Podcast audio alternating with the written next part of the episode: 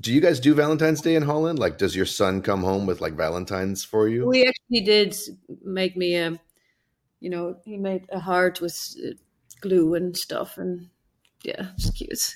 Oh, that's very cute. It's kind of sweet that we learn about Valentine's Day by like making love cards for our parents.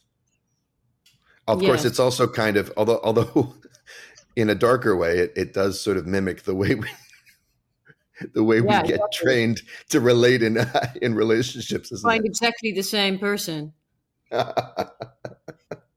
Yeah. Okay, kids. In today's kindergarten class, we're going to make Valentines for our parents.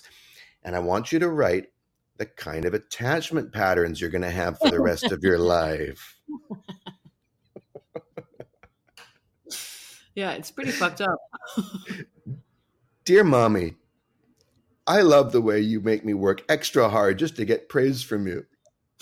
Dear Daddy, when you withdraw like a workaholic does, it makes me so excited.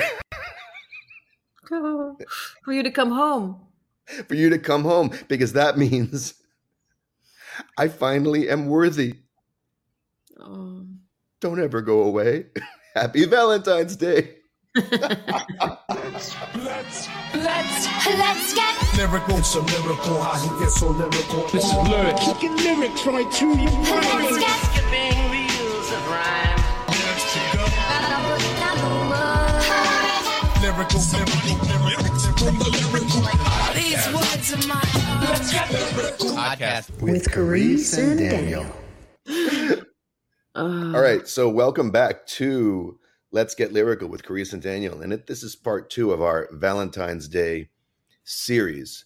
And I think, as we discovered last week, I mean, even if I wasn't here, if this was just Carice's podcast, you could do a podcast every week for the next 10 years of just love song, 25 years. Yeah. Your knowledge, your crates of love songs are deep. Yeah. True. Yeah. True that. And I'm not, and I'm proud of it. You should be. It's a rich topic, and it's interesting. I mean, it's not like you just came in with like syrupy, hokey, sentimental love songs. I mean, the first song, the one Nina Simone sang, "Wild as the Wind," is on the paper kind of sentimental, but the way she sings it and what attracted you to it is not just that sentimentality, right? No, not at all. I mean, it's all the deeper layers that interest me. And it's also coming from an actor's perspective, I guess, and a voyeur and an observer of, I guess, human emotions and human behavior. I think there's just something that comes together in that song that's so sort of strong and powerful. But, this was just, that was just the top of my list. It was not even in ranking order. I again, like, I have millions of that kind of stuff. Okay, well, we're going to find ways of bringing some of those millions into future episodes. We'll find threads, running themes, and because I can't wait to hear more from that list. But today, yeah, it's your turn. It's my turn to take a look at my list, and I had a harder time because it's funny. I was going to bring in a bunch of like songs about like what love relationships have actually been like for me, and hoping that other people would be able to relate to them. But then I thought, you know what? Because those are not going to be necessarily all that fun.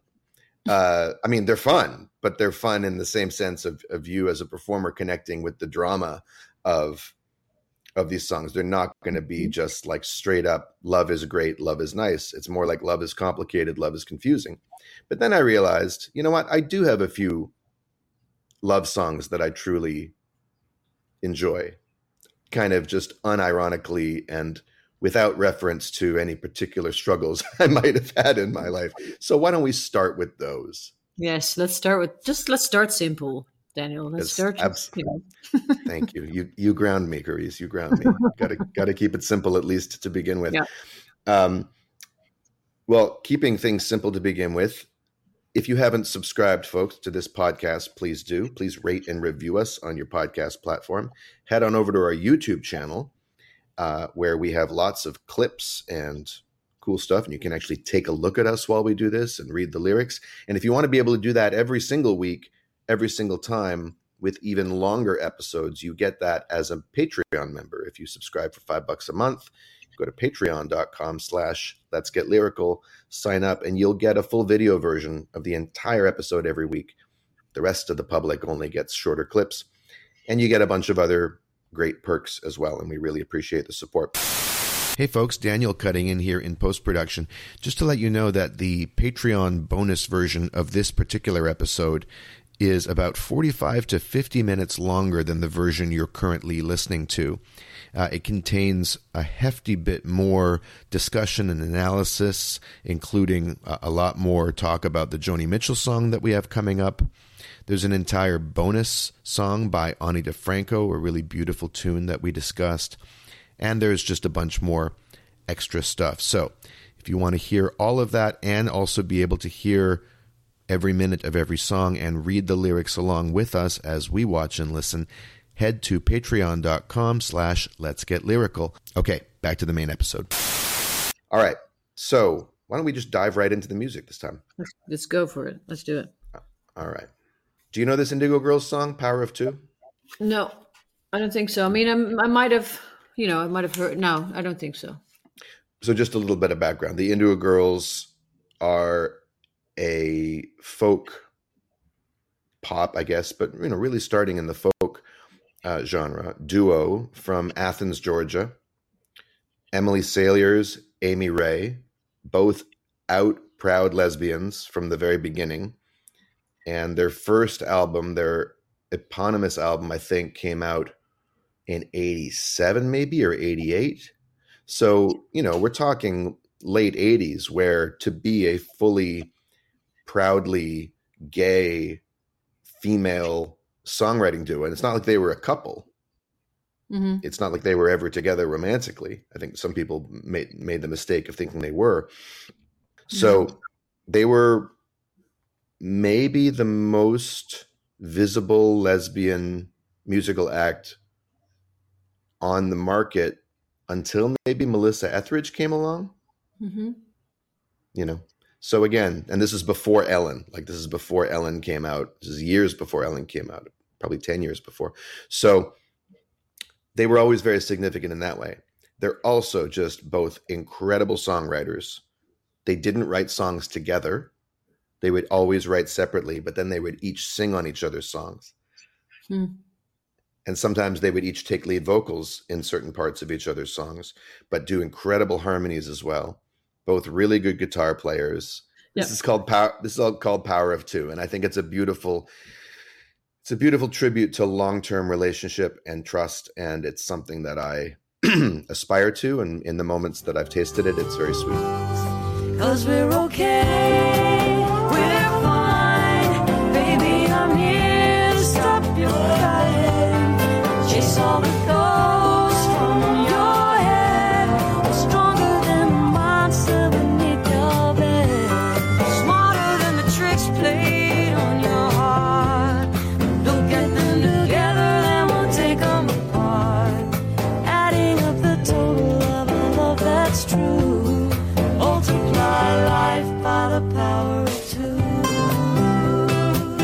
Yeah, and it is very sweet.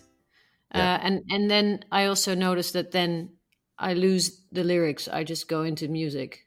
Yeah, well, that was my calculated risk by just showing you the video. So let's look at the let's look at the lyrics now, because the lyrics actually I think are quite profound and they're sweet and gentle, but they still have something to say about relationships. I think so. It starts with a little anecdote, like a little kind of slice of life, and then it leaves it. Like the rest of the song is more just kind of generally talking about the relationship, but it starts with a scene. Now the parking lot is empty. Everyone's gone someplace. I pick you up, and in the trunk I've packed a cooler and a 2-day suitcase. So that already that suggests we're going somewhere, you know, like road trip time. Mm-hmm. And it's very intimate. And I just, that image of the parking lot, I wonder what parking lot is that? I imagine like a roller skating rink or a strip mall, or you know, I'm picturing Georgia in my head, and like, just what would that parking lot be? Anyway, it's just a very evocative way to start a song. 'Cause there's a place we like to drive way out in the country 5 miles out of the city limit were singing "And Your Hands Upon My Knee." And with that gorgeous melody of hers. Da, da, da, da, da, da, da, da. There's a place we like to drive. But that entire first verse conveys such intimacy, I think. Mm. It's like, you're waiting for me. You know I'm going to pick you up. I pick you up, and I've already packed the cooler, you know, with the beer and whatever, or the wine, or the picnic stuff, or the food, and a 2-day suitcase. We're going away for this much time, a weekend, because there's a place we like to drive way out in the country. And it occurs to me, looking at the lyric now, 5 miles out of the city limit, we're singing "And Your Hands Upon My Knee." There's something about getting out of the city that frees this couple up to fully just sink into their rapport. Yeah. I might be adding that, but I feel like there's some subtext there, especially for a gay couple living in part of the country, in that part of the world at that time. Mm-hmm. And maybe even these days, maybe especially these days. And then the chorus. So we're okay. We're fine. Baby, I'm here to stop your crying. So you imagine them leaving town, and maybe there was some upset on those last few days in town. We're getting out of here. You know, chase all the ghosts from your head. I'm stronger than the monster beneath your bed. Smarter than the tricks played on your heart. And I love that kind of pivot from the monster beneath your bed to just the internal, emotional, psychological dynamic of the tricks played on your heart. I'm smarter than them. We'll look at them together, then we'll take them apart. How reassuring is that? Yeah, that's nice. That's what you want to hear. Yeah. Right. And then this, like, Emily Saliers, the songwriter and lead singer here, is so poetic with her metaphors. I mean, she from the very start, she always sounded like kind of a grad student, like poetry major. I think she might have been. And that's not an insult. There's just something very self-consciously literary and lyrical and poetic about her lyrics, but always very sharp and clear. Mm-hmm. Adding up the total of a love that's true, multiply life by the power of 2. And I'm very glad that she didn't take that math metaphor and then, like, extend it throughout the rest of the song. Like, the exponent of my romance for you minus the insecurities divided by your past trauma. So now it's almost like the song continues, and it's like the conversation they're having in the car. So maybe the scene does continue, but it's just now we just get into the conversation. And then we have the chorus again. So that's the first 2 verses. Any comments before we move on to the bridge? Go to the bridge. I'm okay with you. All the shiny little trinkets of temptation, something new instead of something old. All you got to do is scratch beneath the surface and it's fool's gold. So again, talking about the illusory attractions of constantly something new. And I can relate to this. Like, you get into a relationship with somebody, it's exciting, it's fun. That newness wears off. And at a certain point, other people or other fantasies of what a relationship could be start seeming shinier and new. But she's saying, all you got to do is scratch beneath the surface of that and it's fool's gold. Mm. Yeah. So you must have something to say about long-term versus short-term relationships. Can you relate to or is it just me that you're with somebody for a while and then you start thinking, they don't have this. What if I was with someone who had that? Yeah, I guess, I mean, that's sort of unavoidable. Yeah. But there's something so nice about passing that stage of being distracted or thinking that the grass is greener. Yeah. And then there's such a calmness behind that after that. But that is something that you have to, I guess, experience a few times for it to really to appreciate what's behind that hump, I guess. Yeah, what's around that bend in the road. Yes. And more than I realized before talking about it now, the road trip metaphor is a very it really sets the frame for this lyric. Because you really, and the, you know, the sound of the guitar and the harmonica does sound very road trippy, and it's a metaphor for the entire thing and being able to stick with it. And one thing that makes me sad when I look back on my romantic life is I love road trips and I love traveling. And I could probably have a hard time trying to fill up the fingers on one hand with all the times I've had a successful, really pleasant, enjoyable, relaxed road trip with somebody else. Yes. I always imagine it's going to be, but somehow traveling with somebody brings out all the fault lines and all the flaws in the relationship and exposes it, and sometimes spells like, it's like a prediction of what's coming, which is true. You know, I mean, I have a road trip experience that was not romantic at all. It really laid bare what the problem was. You mind saying where it was? Like what was the setting? What was the location? It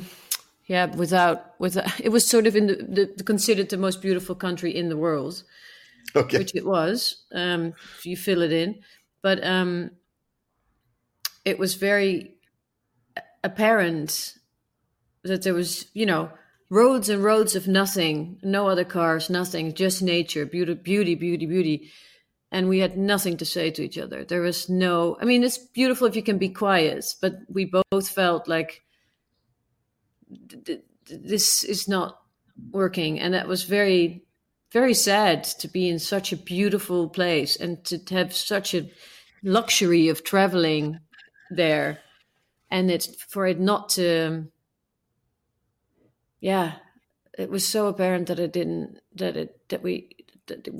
we were not made for each other, basically. Yes. It was, you're surrounded. Yeah. The juxtaposition between the free, easy openness of the scenery and the beauty and the space and the possibility, and then inside the car it feels claustrophobic. And you can't even sort of share the beauty. And if, of course, that is also what is so beautiful about being together with someone, that you can share that you can share the experience, and that you sort of, it can amplify, as she said, yes, when you're two, but it can also make you extra lonely. Multiply life by the power of two, because that can also amplify. I think amplify is a great word there. Like, it can amplify all the difficulties. But then the question is, how do you deal with it when that happens? And that's what happens here in the third verse. And I love this third verse. For me, makes the song for me. The whole thing is perfect. But now we're talking about a difficult thing, and your eyes are getting wet. I took us for better, and I took us for worse. Don't you ever forget it. So she goes right to conflict, because you can't. She's already saying, the shiny little trinkets of temptation, the idea that it's always going to be shiny and new and whatever, that's fool's gold. Well, then what is the real thing? What's the real gold? Well, the real gold is going to have conflict. So now we're talking about a difficult thing, and your eyes are getting wet, right? There's tears. I took us for better, and I took us for worse. Don't you ever forget it. That's commitment. So the relationship is not threatened because we're having a difficult time in this moment. That's the essence of commitment. Like, it's just airtight. And I know that I have had a weakness in the past in my relationships where I know that the people I've been with have felt at times when things get difficult, they can feel me with one foot out the door. Yeah. And then it amplifies both the wounds. Oh, yeah. Yeah, 100%, as if it was designed to. Yeah. And then this quatrain here, quatrain just being a fancy lyrical word for a four-line little rhyming unit. And now the steel bars between me and a promise. And this is a case where Amy comes in with the line anticipating Emily's line. So it's, and now the steel bars, but blah, blah, blah. Anyway, sorry. Nerd talk. Total nerd talk. This is, I've often said that I'm actually a lesbian trapped in a man's body. And I don't mean that in terms of gender identity or dysphoria or anything like that. I mean that, like, in terms of my communication style, I over communicate. This is what I'm told lesbians do. there's jokes about like lesbian breakups taking longer than the relationship and all this kind of stuff. And this is all new to me, but yeah. And there's something about the Indigo Girls that I've always felt like, oh, this is me, you know, much more than like the Rolling Stones. Anyway, now the steel bars between me and a promise suddenly bend with ease. How self-aware is that? The steel bars between me and a promise suddenly bend with ease. There's this, I'm trapped inside of this prison or this cage where I can't commit. And those steel bars suddenly bend with ease. And the closer I'm bound in love to you, the closer I am to free. Yeah. And that's the paradox of commitment, isn't it? Yes, exactly. Exactly. And I've never heard it put so beautifully and succinctly and poetically as those four lines. Reminds me of another song that I'll bring up after this.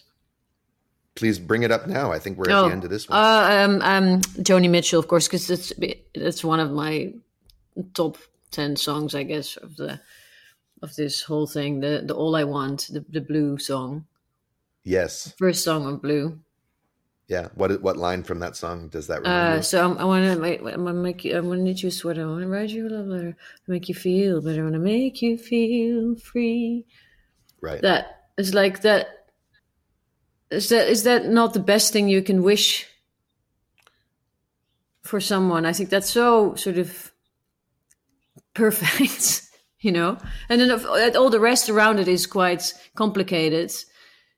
You know what she's talking about. Yeah. We can look up the lyrics later, but that sentence is just, yeah, it's always stuck with me. Is that if you can really feel that, both of whoever,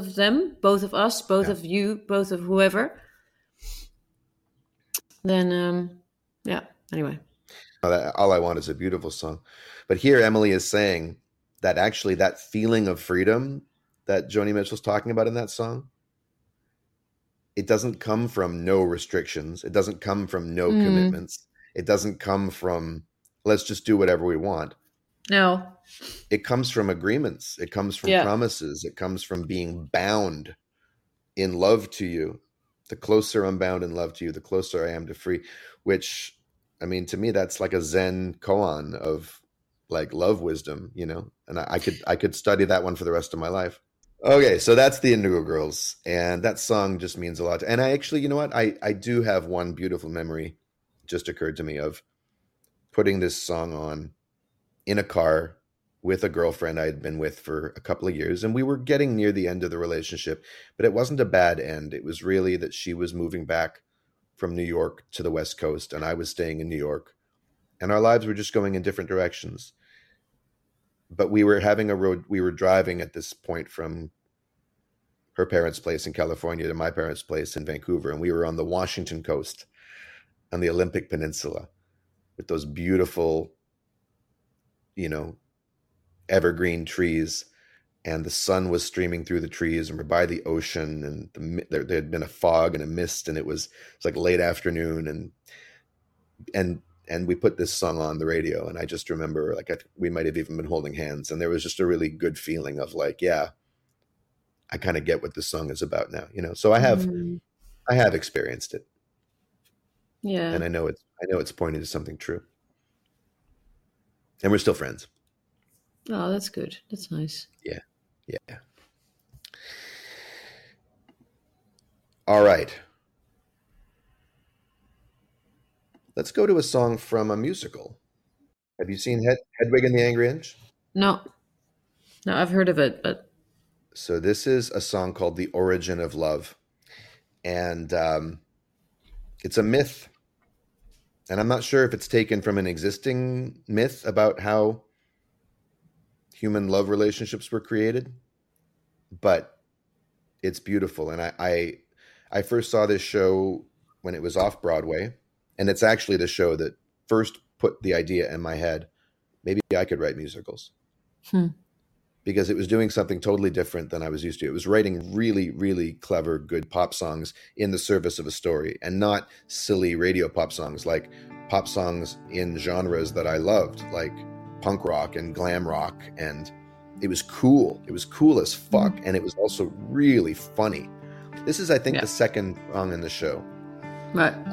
When the earth was still flat and clouds made of fire, and mountains stretched up to the sky, sometimes higher.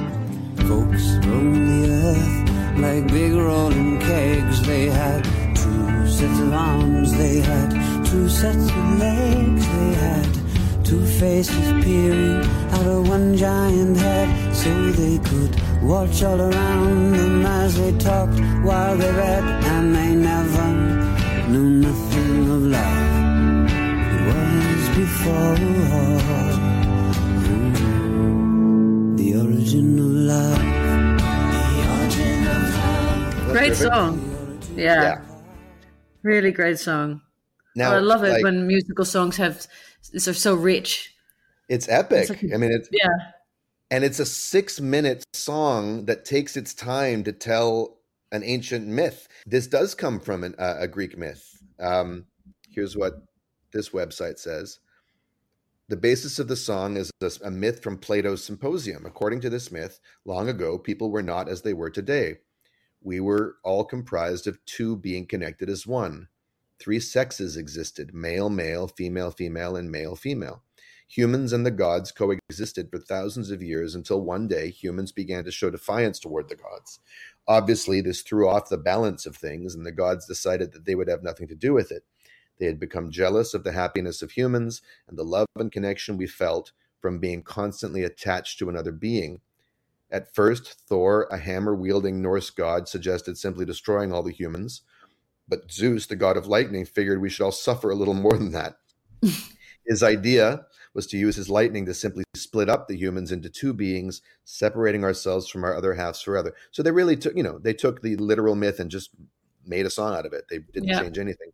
In doing this, humans were overcome with a great sorrow and were forced to search the planet forever to find their other halves. The desire to find one's other half was the origin of love, and the only way to find love is to be reunited with the person you desire, whether you know who it is or not. So it's a very provocative myth. Yes, and also,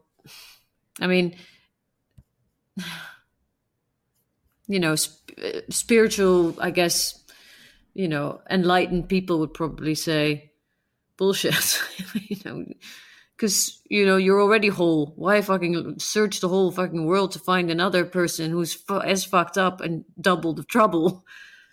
Okay. Basically. Yeah. Is that very simple? Well, no, not at all. To them, I would say, okay, you're right. We are whole. And human beings have always had this drive to want to find an added dimension of existence through being with someone else. Now, you could say, well, okay, that's all about reproduction. That's it. But that's not true, because what accounts for gay love? That's not procreative. No. And not all love is procreative. So is it only about being spiritually fallen that we is it a spiritual error to want to fall in love? Or is there some paradox here that we are complete and that being with someone else can accelerate or help us realize that? Because the fact is, there's parts of myself that I have a hard time accessing on my own, and I don't know that meditation gives people the ability to access all of their sexual energies necessarily. Let's say I'm cut off from my feminine side. Mm-hmm. Is Vipassana meditation really going to connect me with those hidden parts of myself? Wouldn't it be much more efficient to be in a relationship actually, if you do it consciously? Yeah. I'm not the doctor here either, No, I know, but why don't you take that position or tell me what you think? Because it's a dilemma. Yeah. Because I'm with you. Spiritually, I think if you get to that place, that sort of wholesome place, which is, will we ever get there? Then to be with someone else is an extra and can be, you know, amazing, I think. But so much of that filling in the gap is filling in a gap. Yes. But I mean, sorry to sound so cynical, but. You don't sound cynical. You sound Dutch. This is sort of, maybe it's the same. Blunt. Straightforward and blunt. Simple. Farmer. Oh, blunt. Yeah. You said blonde. No, blunt. Yeah. Farmers. Exactly. Yeah. Well, here's how I would try to square that dilemma or that paradox. Cause I think a spiritual perspective is helpful. Mm-hmm. Myth is metaphor, right? Mm-hmm. So we don't need to take this literally. Mm-hmm. The fact is, what is trauma? But it's a splitting from ourselves, right? Mm-hmm. It's a fracturing of ourselves. And it's very, very, very, very, very hard. I don't care what time you're born in, what country you're born in, what culture you're born in. I think it's very hard to be born into this world as a human being and not have some part of you fracture or disconnect. Maybe there's some theoretical other universe, some non-toxic culture where people escape from childhood without trauma. But it seems to me that like there's going to be things that happen in life that leave a mark, and that in some ways we have to leave parts of ourselves behind. I think that's just kind of, if you look at all ancient myth, human beings have been dealing with this forever. Mm-hmm. So then we feel incomplete. It's not that we are incomplete. Mm-hmm. And if we were to take the time and just get spiritual and get down to the capital T truth of everything, and you know, just listen to Eckhart Tolle and realize that nothing is missing in this moment. The wholeness that you are cannot be destroyed in the now.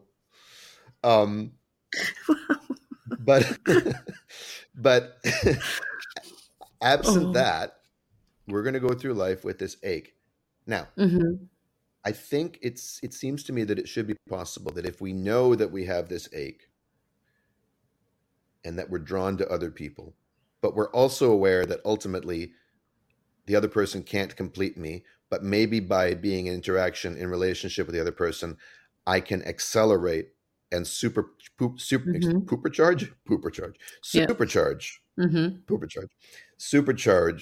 my intention to find my wholeness. Mm-hmm. They can't do it for me. Mm-hmm. But if I put myself in proximity to them, you know, inspire that, but also like stoke it, because because that incompletion, mm-hmm. that belief about my own incompletion, when I'm close to someone else, is going to be that much more painful, because I'm going to be trying to get it and I can't. Yeah. So again, if I can bring consciousness to that, bring consciousness to the unconsciousness, bring intention to the automatic dynamic, bring healing to the wound. You activate the wound a little bit by being with somebody, but if you both understand that what we're doing this is for each of us to realize that we are whole human beings, then it isn't so much about, because I think this song stays very, and this character, at least at this point in the show, is still in this tragic, you are my other half and I need to find you and I'll always be broken without you. But that just matches Hedwig's view of himself. Mm-hmm. Right? Yeah, I think. By the end of the show, they may arrive at a much more life-giving interpretation of this. Mm-hmm. So this is one, and the last thing I'll say, any myth you can interpret many ways. So you could interpret this myth to say, we need to find our other half. And that's the Hallmark version. That's the Hollywood version, right? There is one person out there who's going to complete us. The other version is we walk around through life experiencing ourselves as incomplete. and maybe someone else can be there with us as we do that, and we can support each other. Anyway, that's my hopeful attempt. Yeah, and also, of course, unlikely people, because of course also a reality is that we find or look for people subconscious or consciously that have, mostly subconsciously, that have similar wounds, of course. So yes, in a way you think, but that could also be the biggest challenge. And yes, as you say, a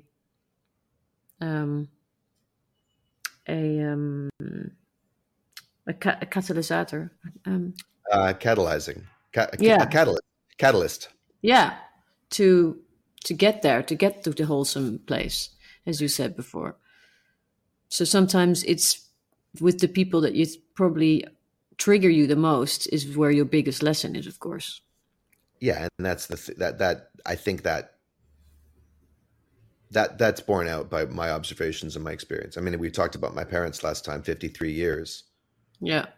There have been moments where them being together looked like the worst idea in the world.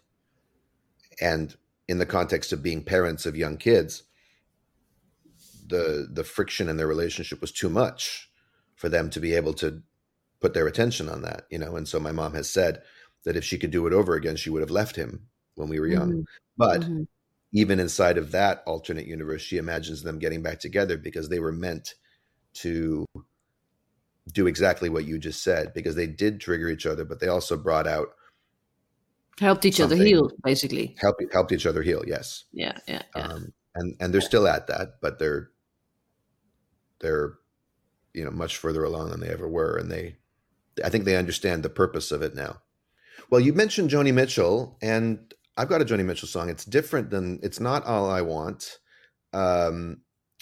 It's probably lesser known because it's from when she was quite a bit older. Mm-hmm. But it is. I think it's a beautiful song about what we're looking for from love, quite aside from all of the healing and all that. Joni Mitchell's really great at just getting down to the human level, and it's profound, but it's not overly highfalutin. Mm-hmm. It's just, she's just talking about the vulnerability here. And this is from her album Night Ride Home from 1991. Yep. So she would have been in her 40s at this point. And this was the album where she really kind of steered away from her 80s highly produced synth sounding stuff, which itself is really good in its own way, or interesting at least, and got back to a more folky style of songwriting. And it starts with an anecdote about growing up in Saskatchewan in the 1930s, 40s, 50s, maybe 50s. Yeah. 50s, yeah, she's not that old. 50s. Yeah. All right, here we go. Back in 1957, we had to dance a foot apart, and they hawk-eyed us from the sidelines, holding their rulers without a heart. And so with just a touch of our fingers, all it would make our circuit beat explode. All we ever wanted was just to come in from the cold.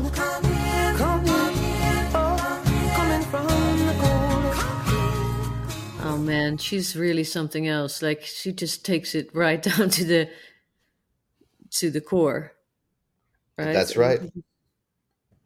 Always.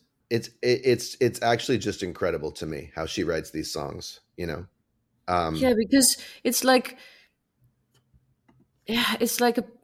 a diary. It's so fucking personal and so out there in a way, and it sort of fits the music so well, and it doesn't ever feel pushed or forced or no. And so relatable, even though it's so complex. Relatable, complex, poetic, more insightful than any of us could ever be. But the minute she says it, she chooses the exact words that'll have us see it, and you have to go back and be like, "What did she say?" But it's not inaccessible at all. It's just so perceptive. Yeah. And I, it makes me want to go through the lyric with a fine-tooth comb, because every line is so rewarding. I think in terms of it fitting the music perfectly, speaking as a songwriter myself, my instinct is she came up probably with the first verse, right? The first stanza, just a memory of growing up in Saskatchewan, and the cold, wet, middle Canada, the prairies in the winter, one of the coldest places where humans live on the planet. You can't imagine how cold it gets in. I don't want to imagine. Thanks. No.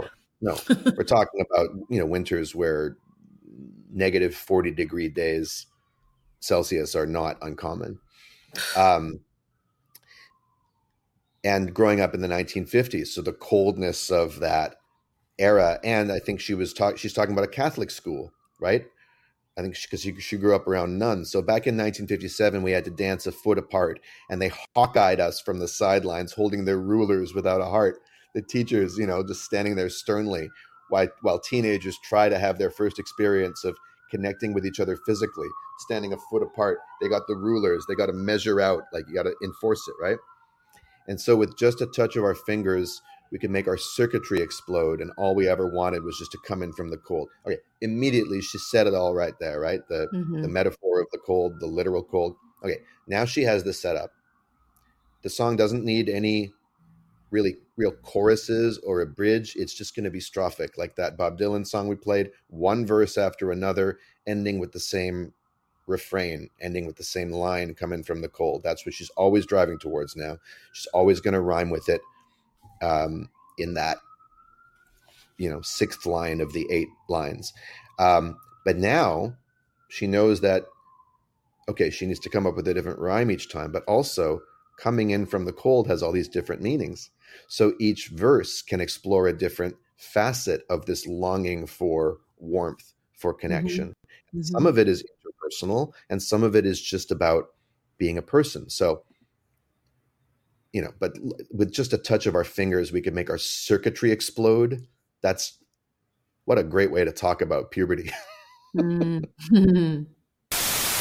I feel your leg under the table leaning into mine. I feel renewed. I feel disabled by these bonfires in my spine. How delicious is that? Number one, she adds an extra rhyme between the first line and the third line. Normally, she doesn't bother to rhyme those two, but here, I feel your leg under the table. I feel renewed. I feel disabled. So that does something that infuses the lyric with extra energy. And it's a smart lyricist who knows when to do that, but also just the juxtaposition of these two completely opposite ideas, but they both apply to what it feels like to be turned on. I feel renewed. I feel disabled. I feel... Yeah. I'm brought online and I'm taken offline at the same time. Yeah. And how does a lyricist know to put that there? You just have to tap. She's the insight to tap into what does it actually feel like to have that experience, and notice what are the different facets of it. Oh, wow. Look, there's these two things. I could put them next to each other, two seemingly opposite words that completely go together. That's what a lyricist does. Because funny, because you, when you read it or when you hear it, it feels like she just sort of written it down in one go, But of course, I don't know what her process was, but as you were describing this, this sounds more like someone with a razor and a little pen, and you're thinking it over, and just I don't know how intuitive this all was. Like, I'm very curious how her process was, like what her process was really. In general. Well, there's the great thing about Joni. I mean, Bob Dylan is someone who I feel like many of his songs, he just sat down and wrote it on a wave of inspiration and just wrote it. Joni Mitchell is this combination of intuition and craft and real craftiness and deliberateness. She's a painter. I guess Dylan's a painter too. It's interesting. They both paint. And they're both quite good. She feels like she's a painter first, right? Yeah, that's what she says. Yeah. Right? These bonfires in my spine, again, she knows where she's going. She's trying to get back to coming from the cold. So what's the concept here? Well, I don't know who the arsonist was, which incendiary soul. Who lit these bonfires in my spine? Was it God? Mm. Who had this idea? Was it Zeus? Was it Thor? You know, where the fuck did this feeling come from? But all I ever wanted was just to come in from the cold. And the more this lyric goes on, it almost, to me, it almost transcends the whole question of, well, should we be spiritual and be complete in ourselves? Or should we be desperate and human and trying to find each other? It's almost like we don't have a choice. We're caught in the middle of it. We got it. We're all of it. Mm-hmm. You know what I'm saying? Mm-hmm. And that's always how I feel with Joni. There's a kind of inevitability of being human, because there's the capacity to hold so much at once within a singular unified frame. Yeah, and the awareness and at the same time the being so present and in the now. Yeah. In the now. Exactly. Do it again. Right. Peter Eckhart's. Yeah.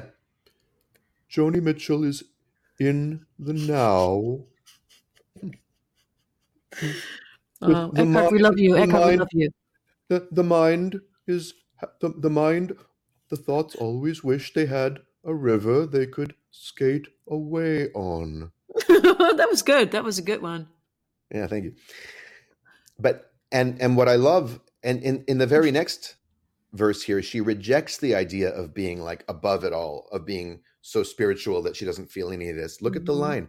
I am not some stone commission, like a statue in a park. I am flesh and blood and vision. I am howling in the dark. She's almost reading your mind. Like, oh my God, Joni, how are you such a goddess? No, fuck you. I am not some stone commission. I am a real full-blooded human. I am howling in the dark. And keep in mind, this is a woman in her 40s singing this. Yeah. That's why I guess I relate to it so much. Me too. Remember, I told you I'm a 40-something lesbian trapped in a 40-something heterosexual man's body. No, I'm kidding. But you know what I'm saying? You are. Like, you are. Yeah, and it's interesting. Joni has always said she doesn't consider herself a feminist at all. She doesn't have to consider herself a feminist. It doesn't matter what she considers herself. The act of a woman putting this down so confidently and singing it and doing all the background vocals herself, it's the most incredible demonstration of, in all her vulnerability. Yeah. In all her vulnerability, but without using her vulnerability to make you feel sorry for her or to try to turn you on. Her vulnerability is hers. Yeah. You know? Is this, and then she starts to question it too, which is another side of her. Is this just vulgar electricity? Is this the edifying fire? Right? Like, is this porn or is this high art? Is this just is this just sex, or is it the love of the gods? Mm-hmm. Does your smile's covert complicity debase as it admires? That's one full thought. That first question mark shouldn't be there. Does your smile's covert complicity debase as it admires? That's almost too fancy and highfalutin to be intelligible as a lyric. It's not a criticism. She's beyond criticism. But I would say that that's one place where you really have to stop and think about that line. Mm-hmm. But I think what she's saying is like, I'm not sure if I can trust your sexy seduction. Like, there's a kind of wink, a kind of knowing covert complicity. Like, hey, you and me, babe, how about it? yeah. Like Dire Straits said, right? But does it debase as it admires? Are you objectifying me when you do that? I don't trust where you're coming from. I don't know. Mm-hmm. Are you just checking out your mojo? And then she turns it back on herself. Or am I just fighting off growing old? And like I said, I never heard these parentheticals, but she's singing them in the background. Just a flu with a temperature, just a high fever.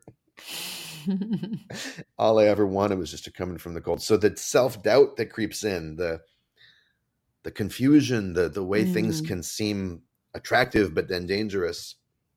Incredible. And I think we can probably I mean, there's more. There is more. There's that one thing that you and I both just laughed at, and it really struck me this time listening to it. You want to read this paragraph out loud? This sentence? Oh yeah, when I thought life had some meaning, then I thought I had some choice. I was running blind, and I made some value judgments in a self-important voice. I was out of line, but then absurdity came over me, and I longed to lose control into new mind. Oh, I think it's into no mind. Actually, I think that's no what mind. She's yeah. But wow, right? We were talking about the illusion of choice, and she says, "When I thought life had some meaning, then I thought I had some choice." Now that is unspiritual. That is whether she considers herself spiritually enlightened or not. That's enlightenment to know that life doesn't have any inherent meaning. And our self-important ideas about choice only get us to suffer. Yeah. It's not that life isn't meaningful, but we're the ones who are adding the meaning. Yeah. It doesn't have any inherent meaning. Yeah. And I made some value judgments in a self-important voice. And she's been writing about her ego ever since Hijira in 76. She says, I tried to run away myself, to run away and wrestle with my ego. You know, this is back when she was in her 20s, or I guess 30s then. But then absurdity came over me. I love that. And it internally rhymes too. Then absurdity came over me, and I longed to lose control. So I thought I had control. I thought I had choice. I thought I understood the meaning of life. I thought I knew my values, and I could state them in a self-important voice. But then, here's a sign of maturity, absurdity came over me, and I just wished that I could let go of all that shit into no mind. And all I ever wanted was just to come in from the cold. And it's also so simple, the conclusion, the stuff that she comes back to. That makes it very powerful as well, that she goes into, zooms in and then zooms out. That's right. And the way her background vocals are layered in the refrain, the come in, come in, come in, please come in. It's plaintive underneath all of this thinking. It's very intellectual, like if this is advanced thinking, but that primal, desperate, urgent, needy, lovely, vulnerable desire for connection and warmth is pulsating underneath, and the guitar has a kind of pulsating energy to it, and the drums. It's a perfect song. And also, it struck me because we were talking about all I want before, and of course she says all I ever wanted. Yes. And it's so beautiful that if you put them together, if you start with that first one and then go there, you see that she has, obviously evolved and developed and grown and matured, but then there's always that thing that she had back then, and she still has. It just is, she just explains it in a different way, I guess, but it never goes. And that's also what was really striking to me, hearing that, because it is the same. It comes from the same place. It's just older. You just blew my mind. That is so true. It's only 20 years older.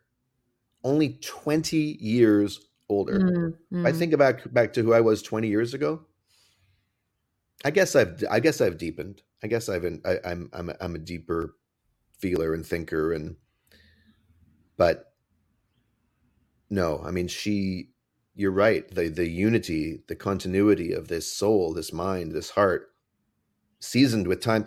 And this is someone who's willing to get older. She's willing to age. A lot of pop stars, certainly a lot of actors, fight getting older with everything they've got. And Joni has really embraced age in a beautiful way that is so genuinely sexy.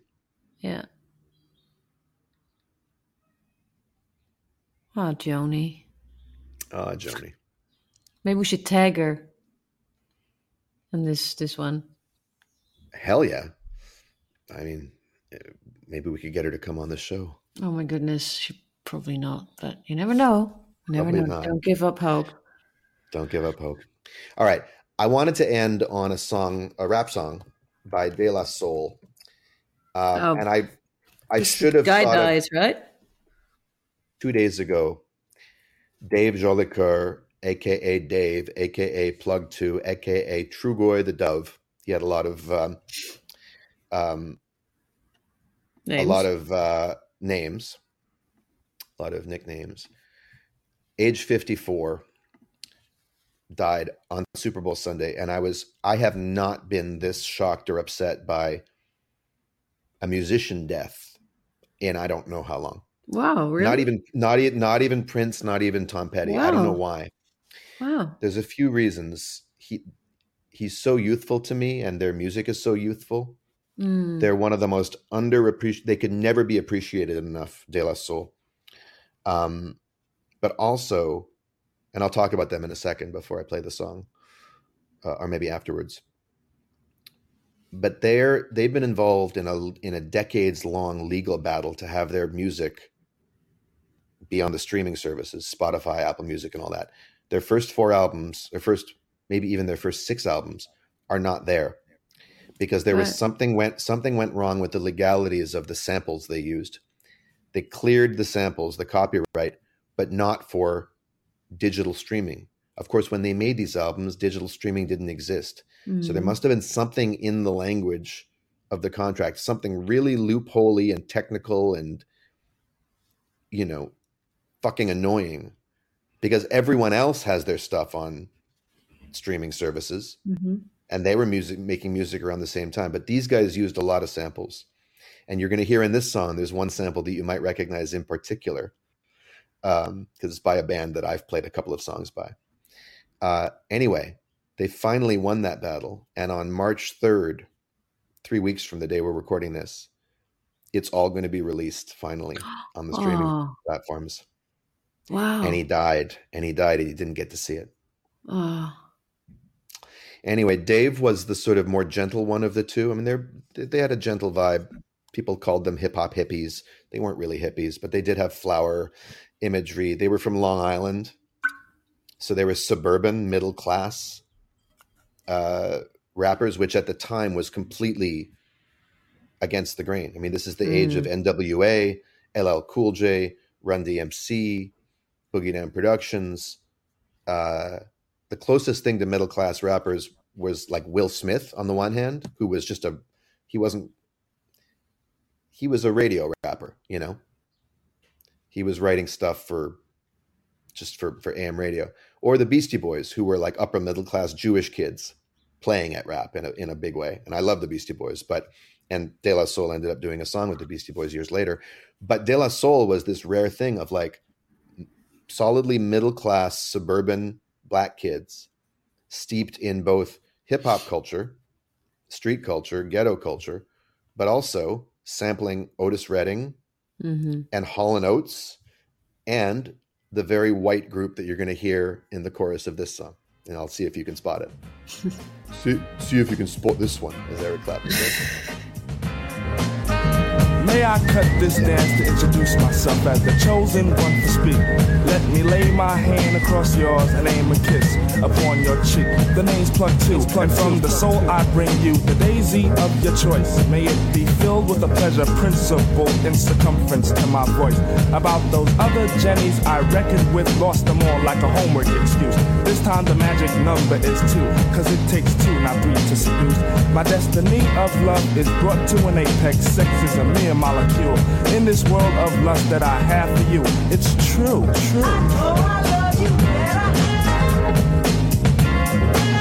Did you catch that sample? I know that's... I know I love you better. What is that again? Steely Dan, Peg. Of course. Yes, of course. Yeah, of course. Now, for a hip-hop group to sample Steely Dan was completely unheard. Like, it was just bizarre. So it's so uncool in a way. So uncool, but here's the thing. Steely Dan has always been cool in like any black family who had like R&B records from the 70s and had any taste in music, like beyond just literally, well, never mind that. Steely Dan was being played on black radio. Right. Because they were doing R&B basically, just with sort of like a extra kind of, white jazz nerd thing. So anyway, these kids grew up in families who had incredibly, they used their parents' record collections to make this album. They just rated it all and took samples, and they built this song. The song is called I Know, and they built it around that sample. So anyway, just sweet, smart, not afraid to be kind of nerdy. Mm. And for many hip hop fans, white and black, De La Soul represented sort of an invitation that, hey, hip hop can actually be a lot more than just about a particular aesthetic, or you don't have to be just from one particular background to relate to it. Mm-hmm. And it's not all about being tough or gangs or battling or gangs, which it never strictly was, but that's what it was becoming. And that was its commercial brand at that time. Mm-hmm. And here these colors, the bright neon colors and all that. Anyway, just want to pick up these lyrics because they're so, so great. And I want to focus on Dave's verses. I mean, I love Paz's verse, Plug One's verses too, but let me cut this dance to introduce myself as the chosen one to speak. Let me lay my hand across yours and aim a kiss upon your cheek. One of the things you'll really notice about De La Soul, especially in their first few albums, is their rhyme schemes are they're almost Dr. Seuss-like, they're very mm-hmm. regular. The name's Plug Two, and from the soul I bring you the daisy of your choice. May it be filled with the pleasure principle in circumference to my voice. I don't even know what that means, but it's just such beautiful choices of words. Mm. And it has the regularity of the rhyme schemes, which, like a Dr. Seuss book, is very soothing, mm-hmm. It's not like all over the place. It's not surprising you. What's surprising you is how they fill it in. Yeah. About those other Jennies I reckoned with. And Jennifer is like one of their sort of pet names for girls. Jennifer, oh Jenny. So about those other Jennies I reckoned with, come on. Lost them all like a homework excuse. Isn't that great? Yeah. I lost my homework. I lost them all like a homework excuse. This time the magic number is 2 because it takes 2, not 3 to seduce. The first song on the album is called 3 is the Magic Number, so that's what the reference to that. But odd as it may be, without my 1 and 2, where would there be? My 3 makes parts of me, and that's the magic number. What does it all mean? My destiny of love is brought to an apex. Sex is a mere molecule in this world of love that I have for you. It's true.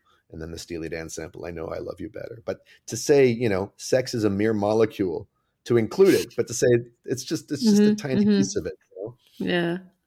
And then later he says, it's I again, and the soul that I send is taking steps to reach your heart. Any moment you feel alone, I can fill up your empty part. We can ascend till we reach De La Heaven, and in a spin, we'll hit the top 10. And what's incredible is that these guys, I don't know if they ever hit the top 10, but this album was a huge, huge selling success. Mm. Like multi-platinum. Then we can meet Mr. Stuckey and Posse Brother Lucky can preach. That's just some inside stuff about their little crew. Shot by an arrow of Cupid through the string of a G clef. Yeah. My dear, I claim you're deaf. And if you can hear me, by golly G, Trugoy is ready for what you possess. By the way, Trugoy, one of his names, is yogurt spelt backwards. That's where it comes from. Oh, funny. But by golly G, who says that in a lyric? We could live in my Plug Two home and on Mars where we could be all alone. And we make a song for 2 picture perfect things. And I sing of how I know I love you better.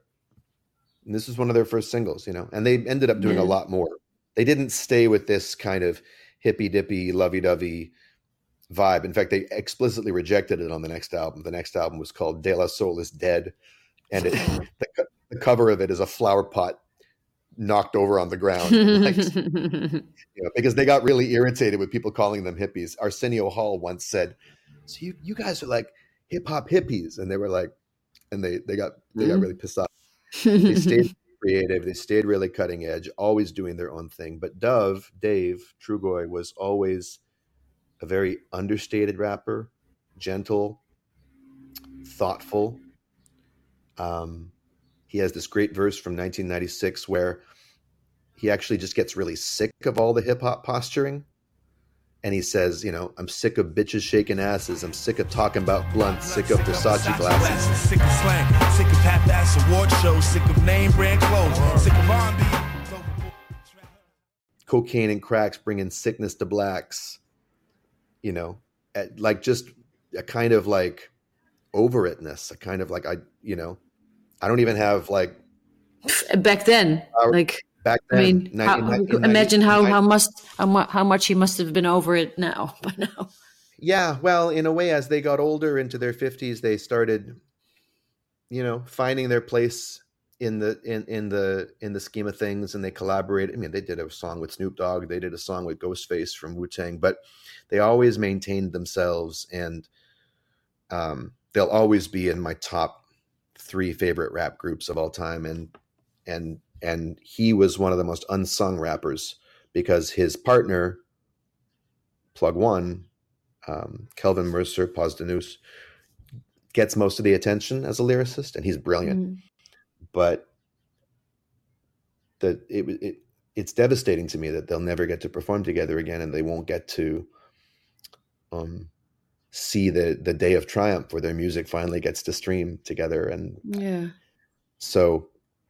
I'm just sending out a big broken Valentine's heart to them and to, to Paz and Mace and the whole De La Soul and Native Tongues family. And anyone who kind of is a little agnostic about hip hop. I mean, if you know hip hop, you already know De La, but anyone who is looking for a group that you can really get into and enjoy without having to deal with too much violent imagery or aggression or, you can listen to some Steely Dan samples and Hall and Oates and Otis Redding. And I mean, it's just it's a very different kind of palette. Mm. When the music drops on March 3rd, in a few weeks, I really recommend checking out especially their first 4 albums, 3 Feet High and Rising, which comes from a Johnny Cash sample. De La Soul is Dead, Balloon Mind State, and Stakes is High. So that's my little TED talk about De La Soul. And, yeah, I'm really broken up about this. Mm. He was so young and deserved. What the fuck does that mean? Deserved.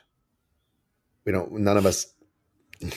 Tomorrow is never promised, But what's the celebrity death that hit you the hardest?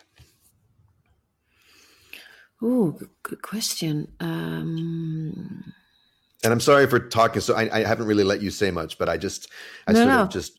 It's been building up ever since I heard the news. Yeah, yeah.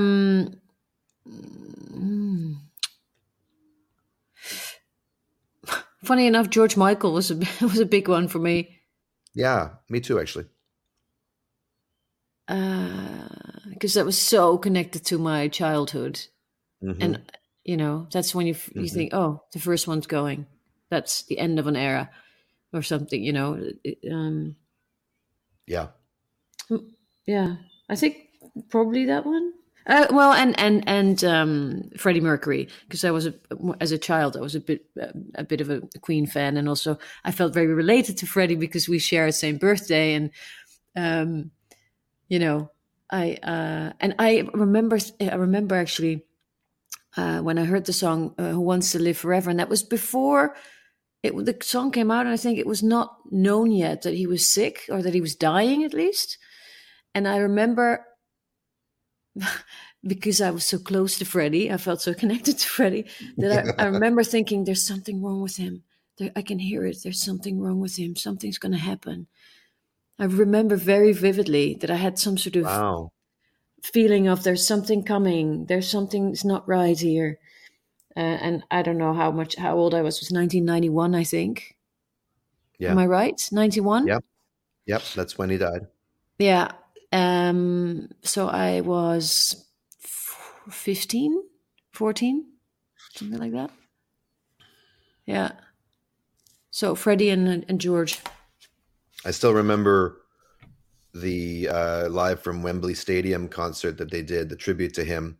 George Michael, I think, sang... Did he sing "Don't Somebody to Love"? Don't let that. That's right. Wait, no, that's another song. Well, he sang with George Michael. No, I think he did sing with Elton John. "Don't Let the Sun Go Down on Me" at that one, but I think he might have also sung because they didn't. "Somebody to Love" he sang as well. Yeah, "Somebody to Love," Metallica sang Stone Cold Crazy. And Elton John and Axl Rose together did Bohemian Rhapsody, which was a big deal because Axl Rose had had homophobic lyrics in the previous year.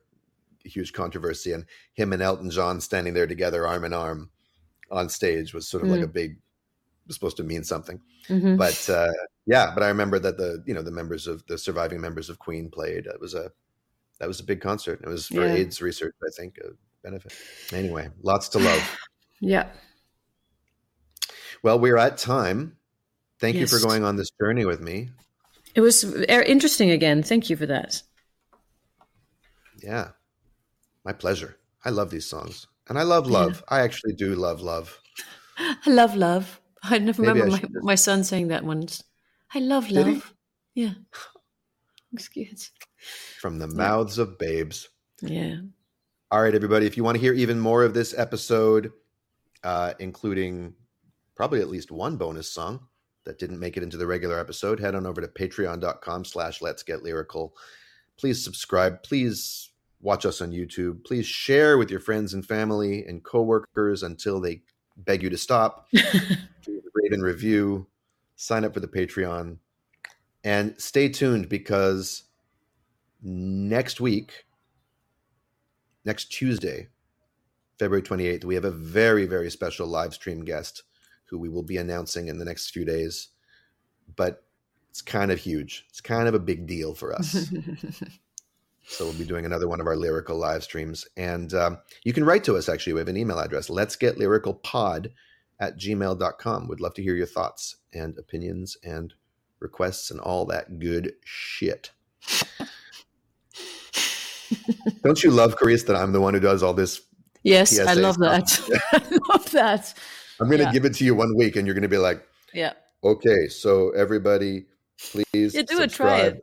Just but surprise me because that's the fun bit, probably. Okay, I'll write you some sides. No, don't. You just have to let me do it like that and I just you'll improvise it. Okay, great. Oh, perfect. Next time I'll it's yours. I'll fuck it up, but I'll improvise. Oh, but that'll be amazing. It'll be classic. All right, next time it's on you. Yeah. Okay. All right, Carice, see you next time. See you. Love you all. Bye. Carice, I'm going to say something. What? I love working with you. I love working with you too. Oh, thank you. Happy That's Valentine's very nice. Day. Yeah, thanks. You too. Bye. Bye. These words are mine. Let's get it.